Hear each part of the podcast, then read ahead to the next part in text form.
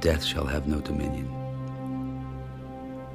Dead men naked, they shall be one, with the man in the wind and the west moon, when their bones are picked clean and the clean bones gone. They shall have stars at elbow and foot. Though they go mad, they shall be sane.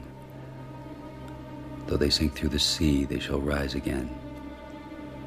Though lovers be lost, love shall not, and death shall have no dominion.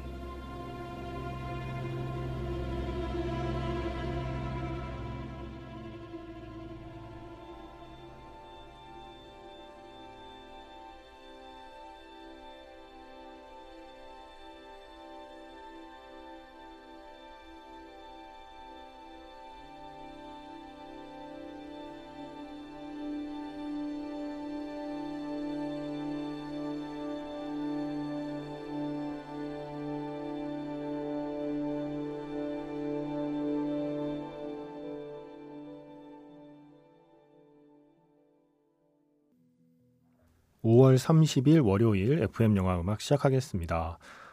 저는 김세윤이고요. 오늘 첫 곡은요. 스티븐 소더버그 감독의 2002년 작품이죠. 솔라리스에서 We Don't Have to Think Like That Anymore 라는 스코어였습니다. 사운드 트랙의 마지막 스코어고요. 클리프 마르티네스의 음악이죠. 예전에 안드레이 타르코프스키가 만든 솔라리스의 리메이크라고 할 수 있어요. 원작이 있으니까 리메이크라기보다는 같은 원작을 다르게 만들었다라고 할 수도 있겠죠.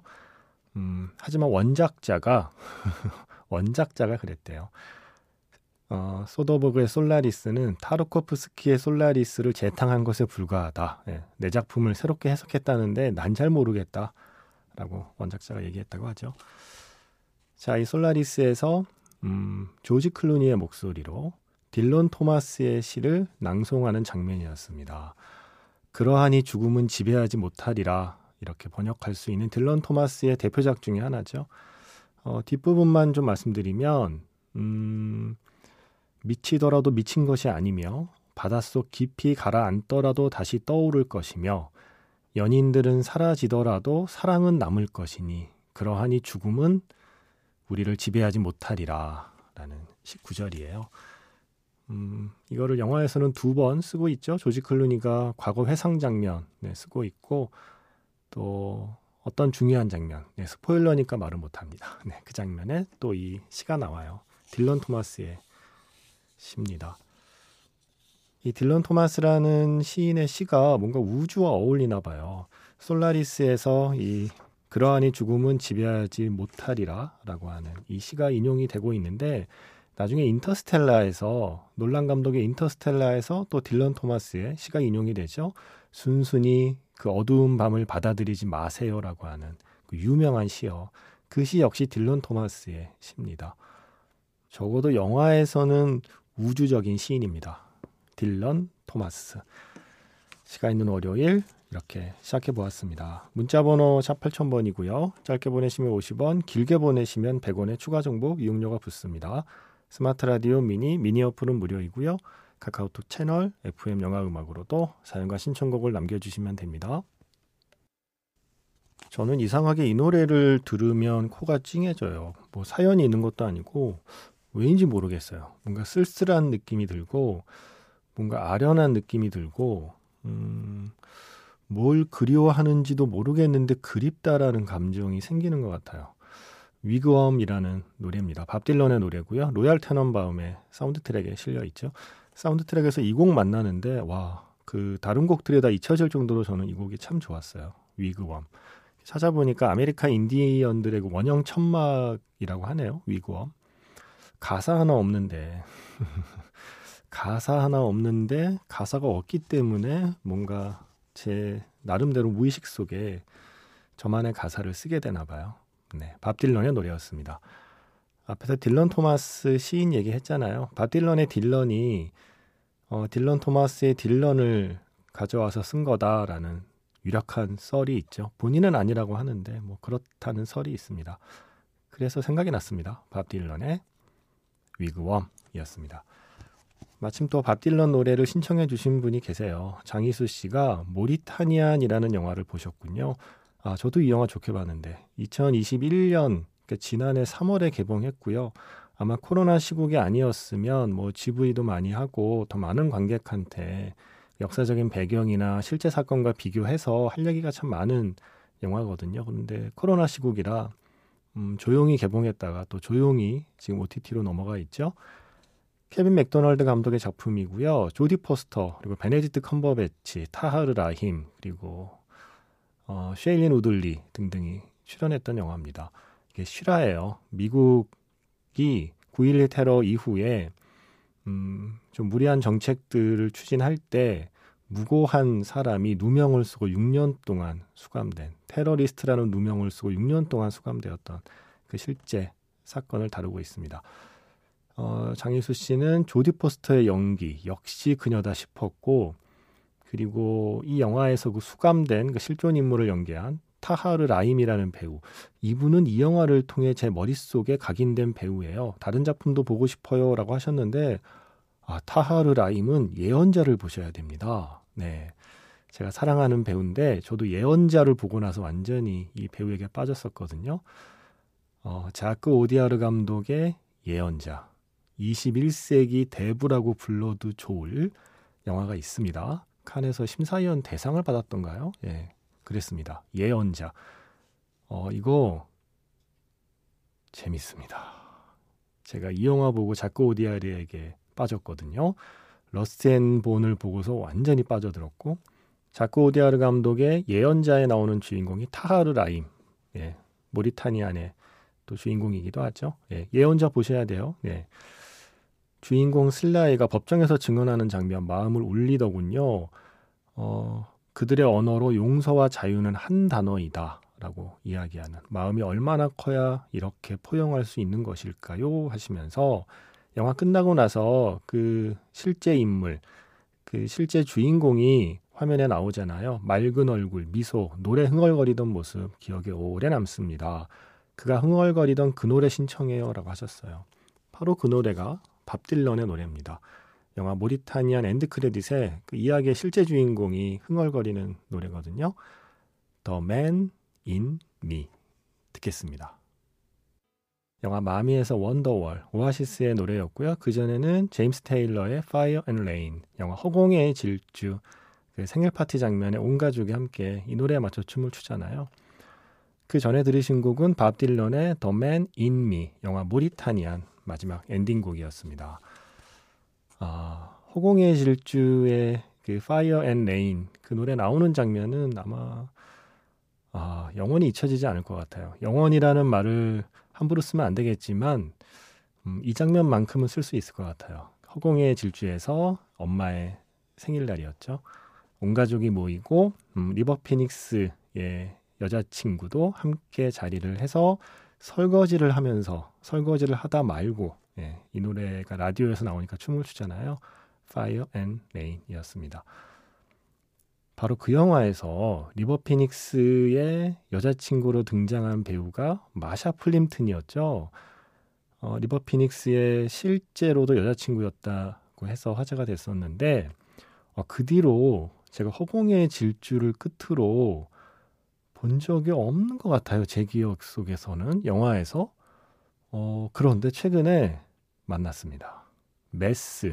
지금 상영 중인 영화 제가 몇 번 말씀드렸죠.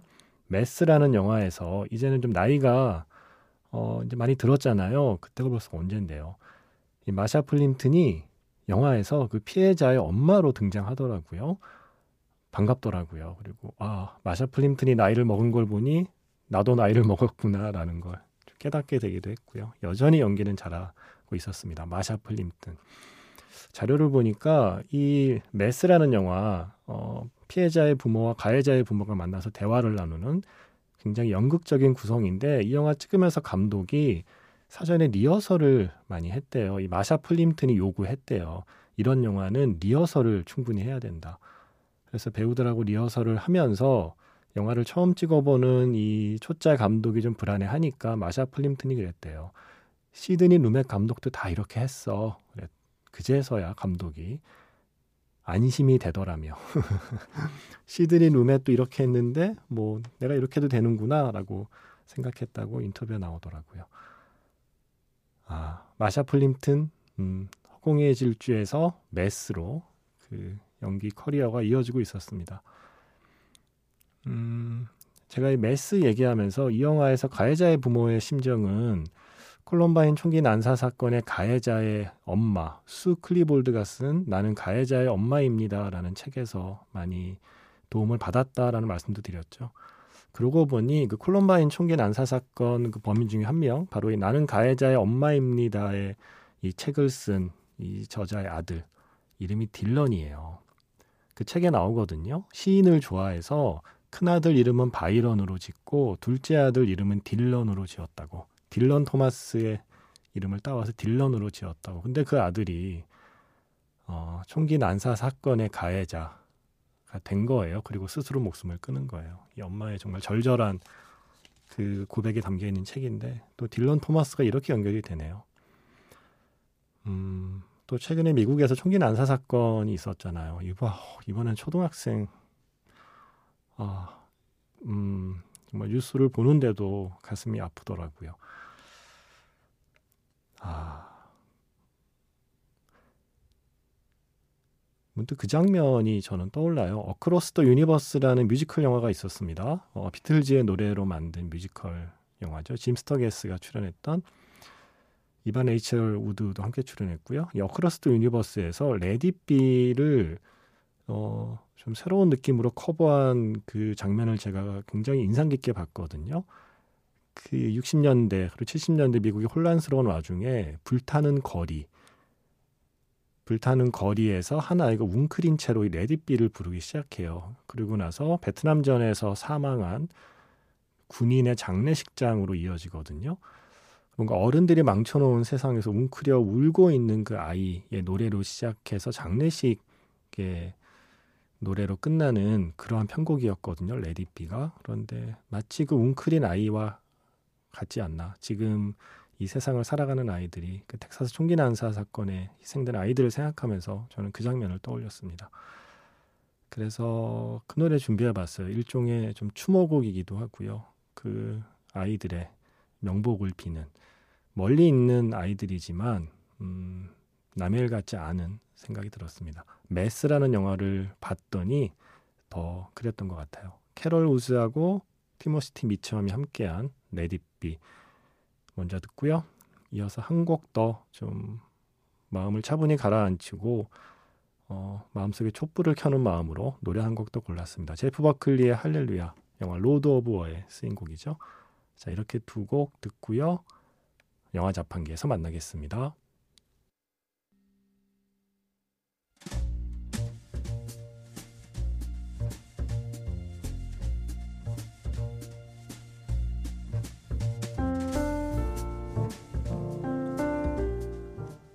다시 꺼내보는 그 장면, 영화 자판기.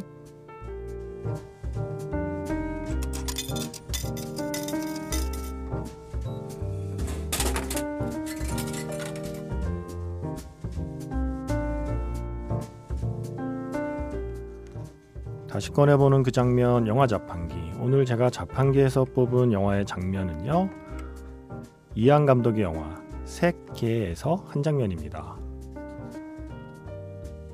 양조이가 연기한 정보부 대장 이와 탕웨이가 연기한 그의 정부 왕치아즈가 보석 가게에 나타나죠. 맡겨놓은 반지를 찾는 것 말고 한 가지 목적이 더 있다는 걸 남자는 아직 모릅니다. 바로 오늘은 항일 단체 조직원들이 그를 암살하기로 한 날입니다. 왕치아즈가 그를 가게로 유인하는 임무를 맡았습니다.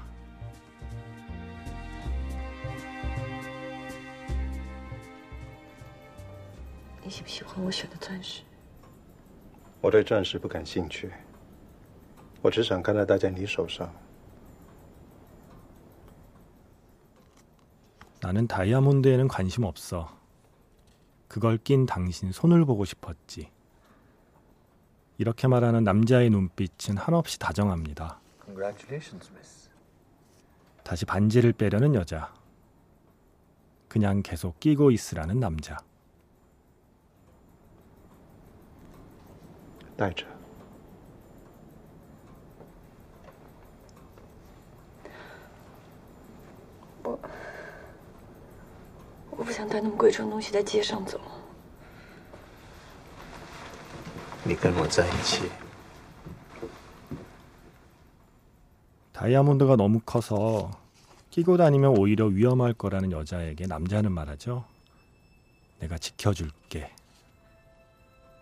그 한마디에 진심이 담겨 있다는 걸 여자는 알았습니다.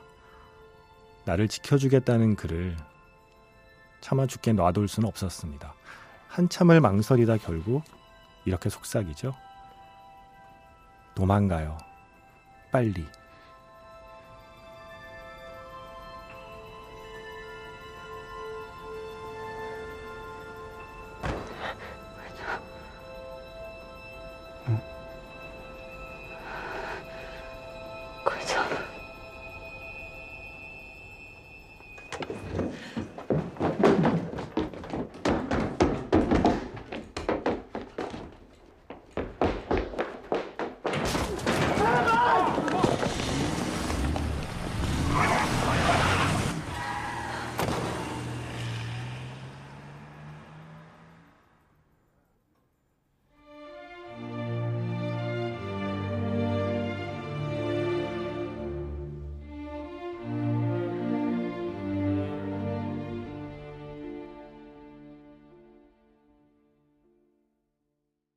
다시 꺼내보는 그 장면, 영화 자판기. 오늘 영화는 이양 감독 그리고 양조위, 탕웨이가 함께 출연한 영화 색개에서 어, 다이아몬드 반지를 찾으러 갔다가 결국 이 탕웨이가 연기한 왕치아지가 조직을 배신하고 양조위를 살려주는 바로 그 장면을 함께 들었습니다. 이어진 곡은 알렉산드르 데스플라의 왕치아지의 테마였습니다.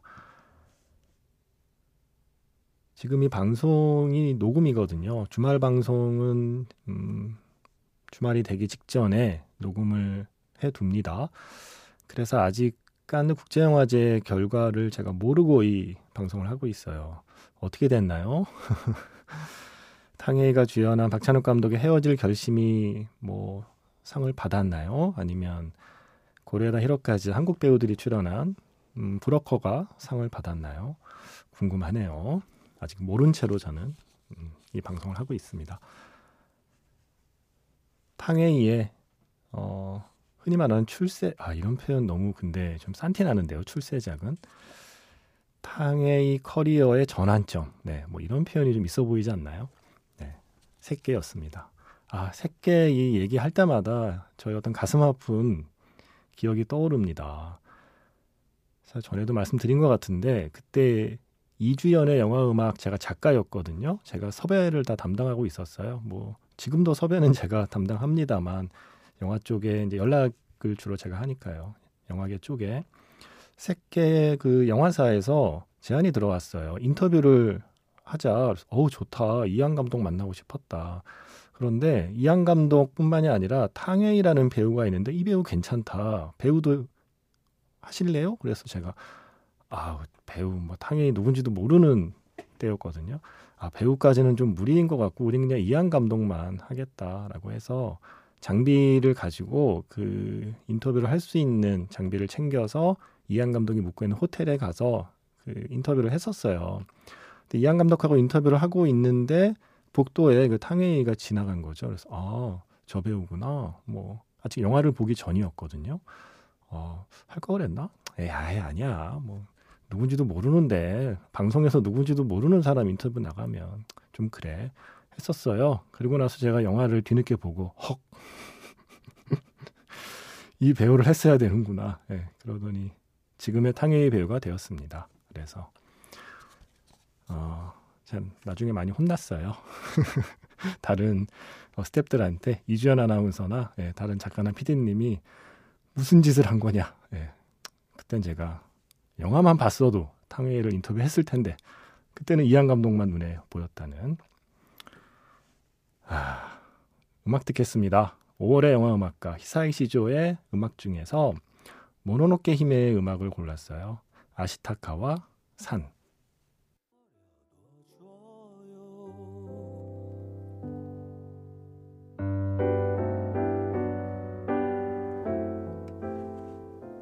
저는 글을 쓰는 사람이잖아요. 뭐 대단한 글을 쓰고 있진 않지만 어, 글을 쓰는 입장에서 제가 좋아하는 문장 부호 중에 하나예요. 쉼표. 음, 마침표는 뭔가 좀 매몰찬 느낌이에요. 그런데 쉼표는 마침표를 찍으려다가 끝을 살짝 잡아당기면 작은 꼬리가 만들어지고 그게 쉼표가 되잖아요. 그 작은 꼬리를 뭔가 살랑살랑 흔드는 느낌을 받을 때가 있습니다. 조금 더 살갑고 그리고 조금 더 여유로운 느낌, 조금 더 부드러운 느낌을 어떤 딱딱한 문장에 만들어주는 게 쉼표라고 생각할 때가 있습니다. 어, 이 새벽의 한 시간이 음, 부디 그런 작은 꼬리가 달린 그런 쉼표 같은 시간이 되기를 늘 바라고는 있는데 그렇게 되는지는 모르겠습니다. 아, 오늘 마지막 곡은요 애니메이션 소울의 한국어판 주제곡이죠 이적의 쉼표입니다. 저는 내일 인사드릴게요. 지금까지 FM 영화 음악 저는 김세윤이었습니다.